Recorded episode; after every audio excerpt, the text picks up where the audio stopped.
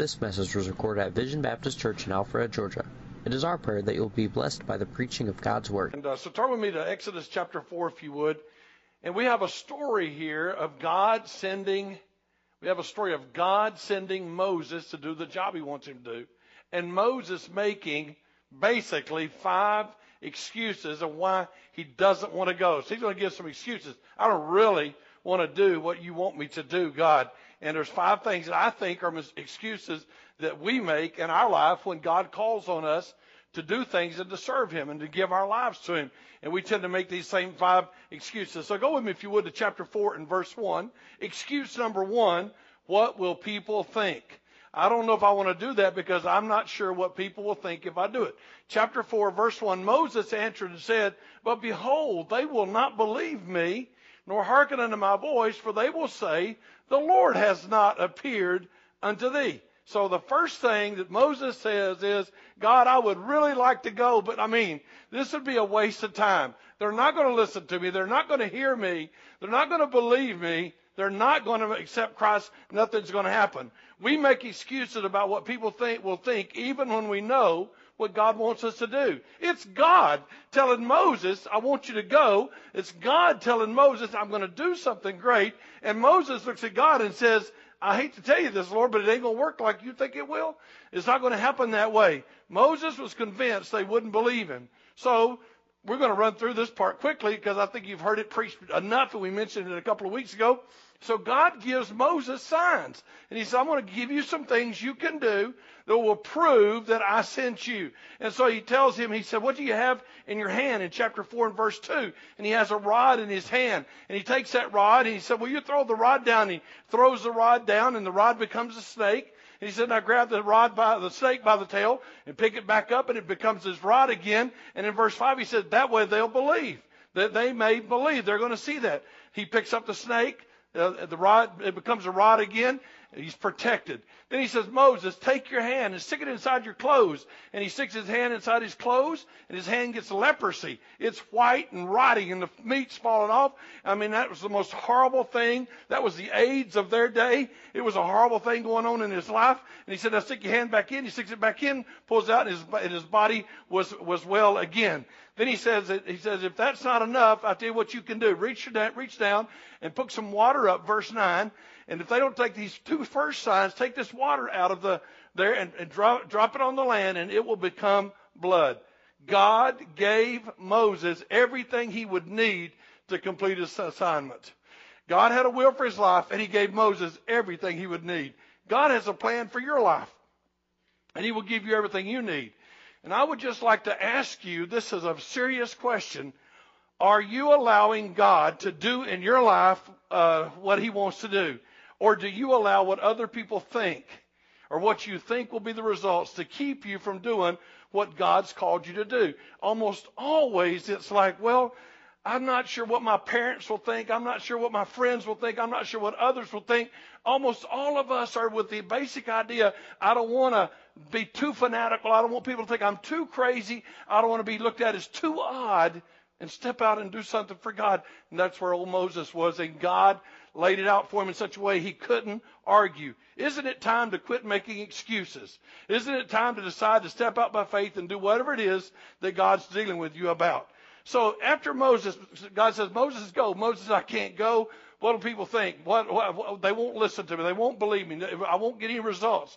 And God says, look, I can do big stuff. Watch this. Throw your rod down, stick your hand in your jacket, pick up the water and turn it into blood. I can do big stuff. So Moses goes, okay, strike one. I didn't get away with that one, so let me try another one. He says, well, God, I can't speak. I'm not eloquent. Look, if you would, in your Bible, in, in Exodus chapter four, verse ten. And Moses said unto the Lord, O my Lord, I am not eloquent, neither heretofore nor since thou hast spoken unto thy servant, but I am slow of speech and of a slow tongue. Now, first off, we won't even discuss whether or not that was uh, just a bald-faced lie to God. We won't even discuss the fact that he did graduate from the greatest universities of the day and the greatest nation of the day, had the greatest education of the day. He was in the most prominent family of the day. Truth of the matter to be told, probably not saying the truth here, but it's a common excuse, isn't it? We have dreams of big things for God. We want them to, we want to do them, but we believe that we're not able. And I want you to listen here. This is something I really believe goes on in almost everybody. In all the years I've pastored and all the years I've talked to hundreds, thousands of people, almost everybody says, man, I want to do something for God. I want to, I really want to do something for God. I want my life to count. I don't want to just be ordinary. I don't want to be just regular. I want to do something big with my life. And then the very next sentence is almost always, well, what will people think? I might get embarrassed. It might not work. I don't know if it'll happen. And so they start backing off. And if that one doesn't do it, the second one is, I'm not able. I don't have the talents. I don't have the ability. I'm not eloquent. So God's first answer to him was, Moses, I made your mouth. I, and I'll be able to give you what you need. That's in verse eleven. Look at chapter four, verse eleven. He said, who made your mouth, Moses? If I'm sending you and I can take a, a, a, a stick and turn it into a snake and a snake back into a stick, hey, if I can turn a hand that's healthy into an unhealthy hand and back into a healthy hand, if I can take water and turn it into blood, if I made your mouth, you can do, you can do it. I can do stuff. I'm the man who made man's mouth. God promises to be with Moses' mouth and teach him. And he says, honestly, what more could you ask for? God's talking to you. God's just shown you three big miracles, three things nobody would ever believe could happen. And then you look at him and say, but I'm not able to do it. And so he said, uh, he says uh, in, in verse twelve, now therefore go and I will be with your mouth. You go. Go ahead, Moses. I will be with your mouth and I will teach you what to say. Moses, I'll take care of it. First reason I won't go is because I'm afraid of what people might think. I'm afraid I don't want to look odd. I don't. Can I just tell you, there are a lot of times you're kind of embarrassed about being a pastor. You might not know that. But, you know, you're on a jet flying to another part of the world. And, I, you know, I, I I got my Bose headset. I put them on. I don't talk to people. I'm not the guy that gets on a plane and witnesses to everybody. I get on the plane, I put on my Bose headset, and I go to work and do my own thing. But I'm sitting there and somebody leans over and says, well, how are you? What are you going to Peru for? I'm going to go visit family. Um, have you ever been to Peru before? Yeah, I lived here eighteen years. Well, that's odd. What kind of business are you in? I'm a missionary. Oh, what does that mean?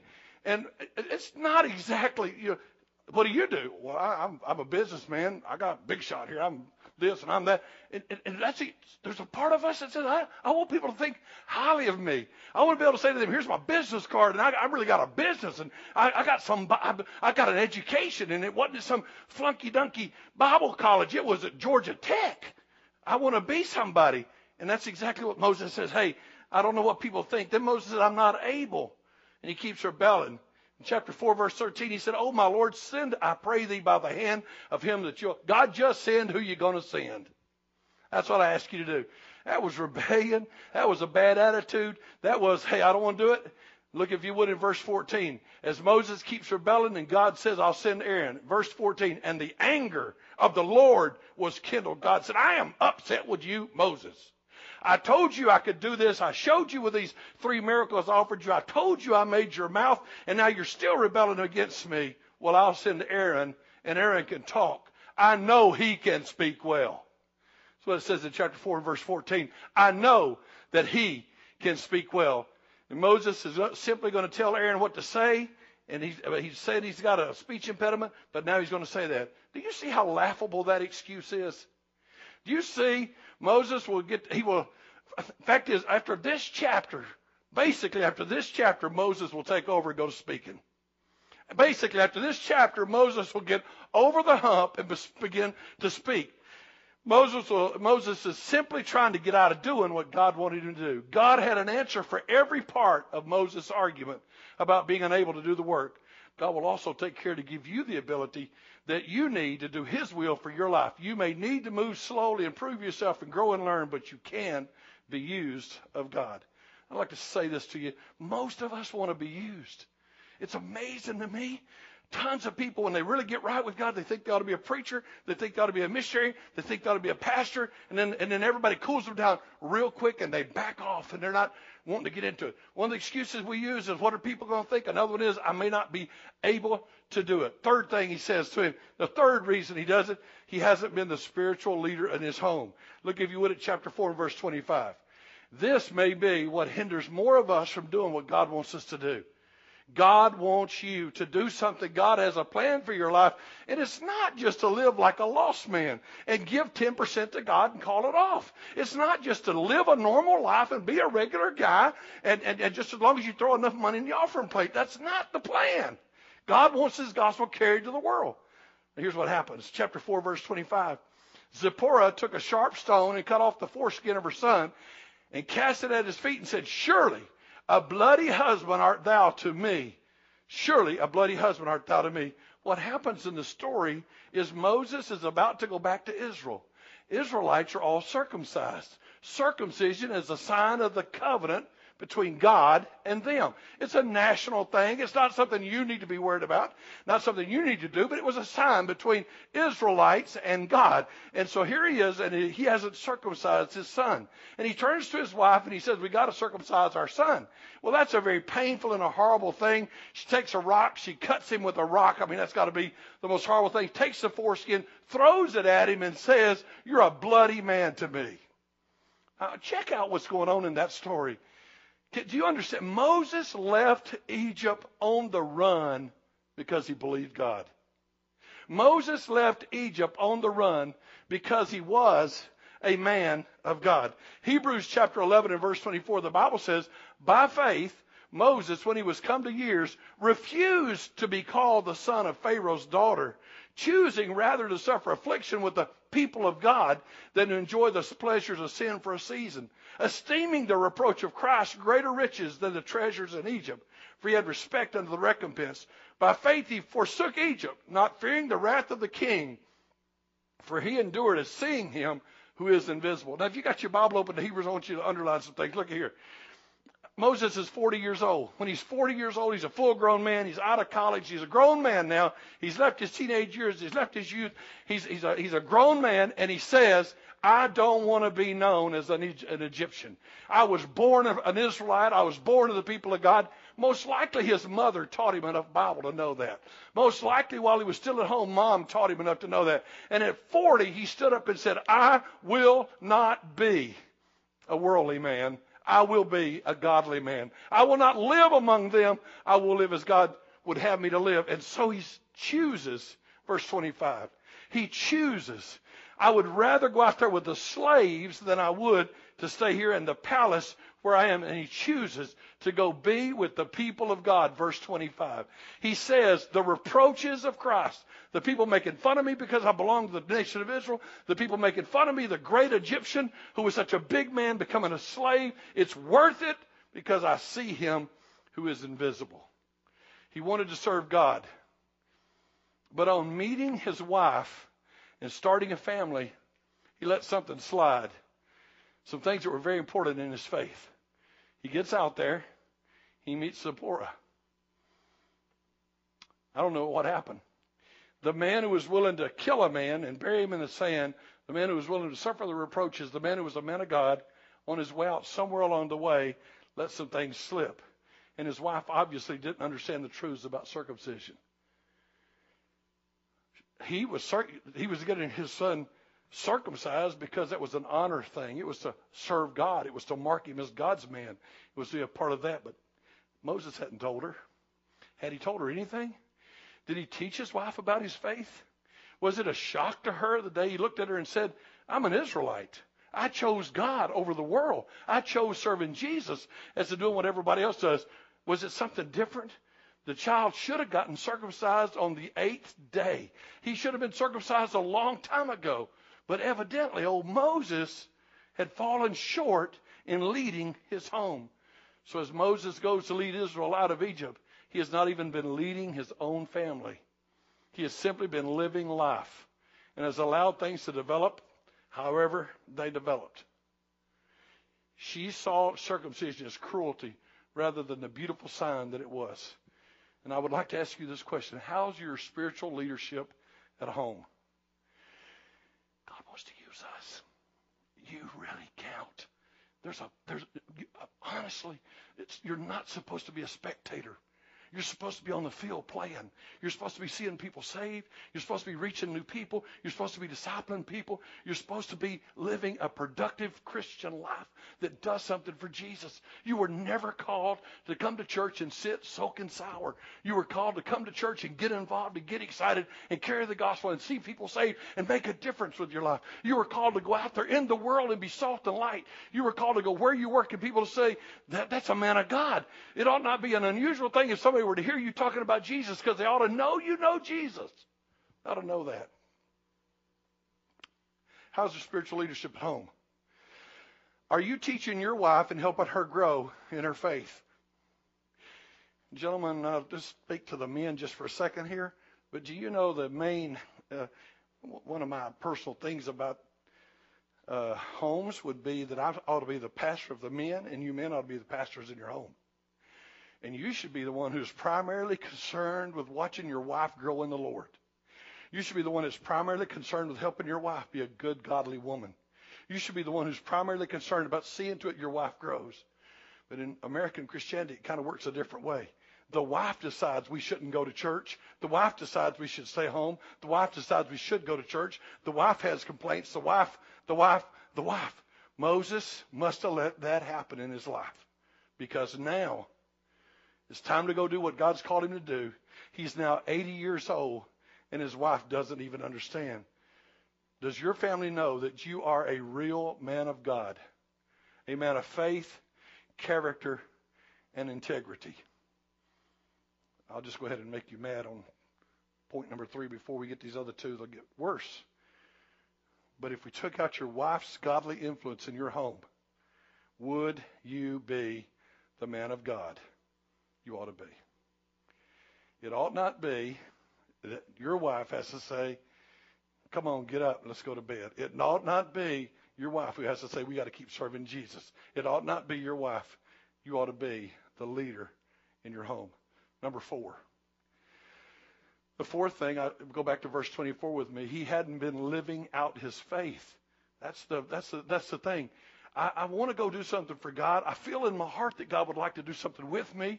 All of us have those dreams. And anytime we have real revival, anytime we get really close to God, we all start thinking, man, I want to do something for God. I want my life to count. I really do. But what will people think? And I'm not able. And then maybe we haven't been spiritual leaders in our own home. We haven't led our wife. We haven't led our children. We're not, we're not drawing them close to God. We've not got the Bible out. We're not the leader in our home. But the real problem is we're not living out our faith. We're not living out who we are. Verse twenty-four, it said, it came to pass, by the way, in the end, the Lord met him and sought to kill him. Chapter four, verse twenty-four. It came to pass, by the way, in the end, that the Lord met him and sought to kill him. Could this be the biggest excuse for not serving God? You didn't worry about doing God's will in your own life, nor in your children's life when they were small. You didn't teach them or your wife what to do. You know a lot of truth, but you aren't living it out. You've rebelled against God, and before he can use you, he must break you and make you realize that he expects obedience. How can you tell others to do what you aren't doing and what you refuse to do? Here's the story. Moses, I want you to go to Egypt, and I want you to get the nation of Israel, and I want you to bring them out. I'm going to do some big stuff. I'm going to show how great I am. I'm going to show my power. God, excuse me. They won't believe me. Everybody there knows who I was. They all know I killed the Egyptian. Everybody, I ran. I got a bad. They got a bad opinion of me. I, it's not going to work. I'm not. I just don't think I, I should go and do that. I, and God said, "This, this you can. Yes, you can. Yes, you can." Then he said, "Well, wait a minute, God. I'm not able. You understand? You can send somebody else, somebody smarter than me, somebody better looking than me, somebody that has more quali- qualities or characteristics than I do. Somebody else could do it. I can't do it. I can't do it." Then he said, I, don't, I haven't even been leading my own family. My wife, my wife doesn't even understand the most basic spiritual truths. What ought to happen to a baby on the eighth day? We haven't even done that at our home. And then he says, on, as he gets ready to leave, God stops him and says, stop it, Moses. Stop it. There's no need in you going back to Egypt until you get right with me. No need in you going to lead people if you're not going to be right with me. And many of us, God's not using us, and God's not going to working in our lives because we're not dealing with issues in our own lives to help us grow. God wants to use you. You, you, you are special. in his economy. He does have a plan for your life. It is more than just sitting there. It's possible that you're going to raise the next great servant of God. It's possible in your Sunday school class, young boys and girls are going to get saved and lives are going to get changed and eternity is going to get changed. God's going to use you. But it's time to stop making excuses. And maybe the biggest excuse is Moses in his own personal life hadn't lived out his faith. How did he live with this woman for forty years and her not know he was circumcised? How did he live with her for forty years and her not say, why are you circumcised? What did he say when she did ask? What did she say when, what did he say when she said, you're an Egyptian, but an Israelite, but an Egyptian? Uh, explain your story to me. What did he say? I mean, think about it. What did he say? Somehow Zipporah lived with the guy all these years, and she's like, if you're a man of God, I didn't know it. That's got to be like a big shock. And then as he heads back to town, God says, and you're not. There's some things in your life you need to get right. Let me give you the last one. He was afraid to go alone. Look, if you would, in chapter four, verse twenty-seven. And the Lord said to Aaron, go into the wilderness to meet Moses. And he went, and he met with him in the mount of God, and he kissed him. Okay, so that a wild, it's a wild story. Moses, I'm going to use you to do great and wonderful things. By the way, Moses knew that when he was forty. I just got to get you to remember that. At the age of forty, Moses stood up one day and said, that's it. I'm not going to be called the son of Pharaoh's daughter anymore. I'm not going to live like an Egyptian anymore. I'm not going to live like one of the people that are big shots in this country. I'm going to go out and live with the slaves and make it very clear whose side I'm on. I'm going to go out with the people that no one respects and no one loves. That's who I'm going to be. He steps out to those people in his own willful pride, tries to lead them, ends up killing a man, digging a hole, burying the guy, and the next day goes out and they remind him what he's done wrong, and he takes off and runs for his life. He gets out in the wilderness. He's, he's going to live there. He lived forty years in, in Egypt. Now he's going to live forty years out in the wilderness. And while he's out in the wilderness, he's going to marry a girl named Zipporah. And they're going to be married and they're going to have children. And now it's time for Moses to be used of God. And Moses is making excuses. Moses is afraid that no one will listen to him. Moses is afraid he is not able. Moses' very own wife doesn't want to follow him. Moses hasn't lived out his faith. He hasn't made it clear who he was. He hasn't been, he's kind of like, I, I made my one shot. I took my one chance. I tried to do something for God and I failed. And so I'll just quit. Doesn't that sum up most Baptists? And he's been sitting on the sidelines. Now God's calling him. He's seen the burning bush. God's spoken to him. And finally God says, go, Moses. And Moses said, can't go by myself. Look, if you would, at chapter four and verse twenty-eight. By the way, Moses, God provides Moses with exactly what he needs, a friend. He sends his brother. And by the way, when you step out to do God's will, you'll find some very sweet fellowship with others that have the same heart and the same goals. Chapter four, verse twenty-eight. And Moses told Aaron all the words of the Lord who had sent him and all the signs which he had commanded him. I don't know if you, I don't know what you see in that little story, but here I can just see this. It's that wrestling thing that goes on between a man when he's going to decide whether or not he'll serve God or, or, or not. God starts dealing with Moses. It's all alone. It's all private. Nobody knows about it. It's Moses over here by himself. And Moses said, no, God, I can't do it. I know what you want me to do, but I just, it's just impossible. I can't do it. I'm sorry. I can't. People won't believe me. God said, don't talk to me about what people will believe. I, take your rod, throw it on the ground, stick your hand in your in your vest, pull it out, put it back in. See that? Pick up the water, drop the water. See that? They'll believe you because I'm with you. Look at all I'm doing. Okay, God, I got it. You could do it if you wanted to, but I, I can't. It's, it's, it's not in me. There's no way I could do this. I'm not eloquent. I don't speak well. Oh, my goodness. I just turned a, a stick into a snake. I just changed your hand. I just changed water. I can use you. I made your mouth. I know you made my mouth, but God, I, I, I, got, a, I got a stuttering problem, and, and, and I, I just don't think I could be used. God says, just, that's it, go. And then he turns to his wife, and his wife says, you're a bloody man. I've never seen you really be a man of God. Now you want me to circumcise my son. You're a bloody man. She's angry. She's upset. And then he's not living it out himself. He wants a friend, and God sends Moses. Now, can you see Moses and Aaron talking? The battle's kind of over. Moses lost. I'm going to do what God wants me to do. I'm going to do what God wants me to do. And Aaron shows up, and he hug, they hug and kiss like they would in that culture. they're sitting there and Moses saying, you're not going to believe it. God wants to do something big with me. And this is how the story went. He probably embellished it a little bit, made it look like, he probably made it, he probably painted it just a little bit better for himself. And he said, I can, I can throw my rod down, it'll become a snake, and we can pick it back up. By the way, when we get there in front of the, the, the Israelites over in Egypt, I want you to throw the rod down. Not me. I mean, he told me it'd work, but you, you, take, you, you take the risk. All right, you do it. And I said, well, if you say so, brother. He said, by the way, by the way, by the way, you, you'll be able to stick your hand in and get leprosy. Really? Yeah, you'll get leprosy. Okay, they're talking and having this wild conversation. And God said, Moses, you just tell Aaron what to say, tell Aaron what to do. You be like God to him. You won't listen to me, maybe he'll listen to you. But he sends a friend along to do the work that God's called him to do. Having others to go with is a blessing. We often need help, especially when we're first getting started in the ministry. Chapter four, verse twenty-nine, and Moses and Aaron went and gathered together all the elders of the children of Israel. And Aaron spake and does exactly what it says. Verse thirty, and Aaron spake all the words which the Lord had spoken unto Moses. And he did the signs. Aaron did the signs in the sight of the people. And God touched hearts. In verse thirty-one, and the people believed. It happened just like God said it would. So what are you waiting for? What's holding you back? Why don't you step forward and let God use you? He'll raise up everything you need to do the work. He'll provide the friends. He'll provide the mentors. Why don't you step out and see what God would do with your life? Now, I'll just be honest with you. I'm just preaching through the Bible. But that's a missionary preaching message if I ever heard one. That's a step out and do something big for God message if I ever heard one. That's what the chapter's about. That's what the chapter's about. The chapter's about you sitting there like a knot on a log, not doing what God wants you to do.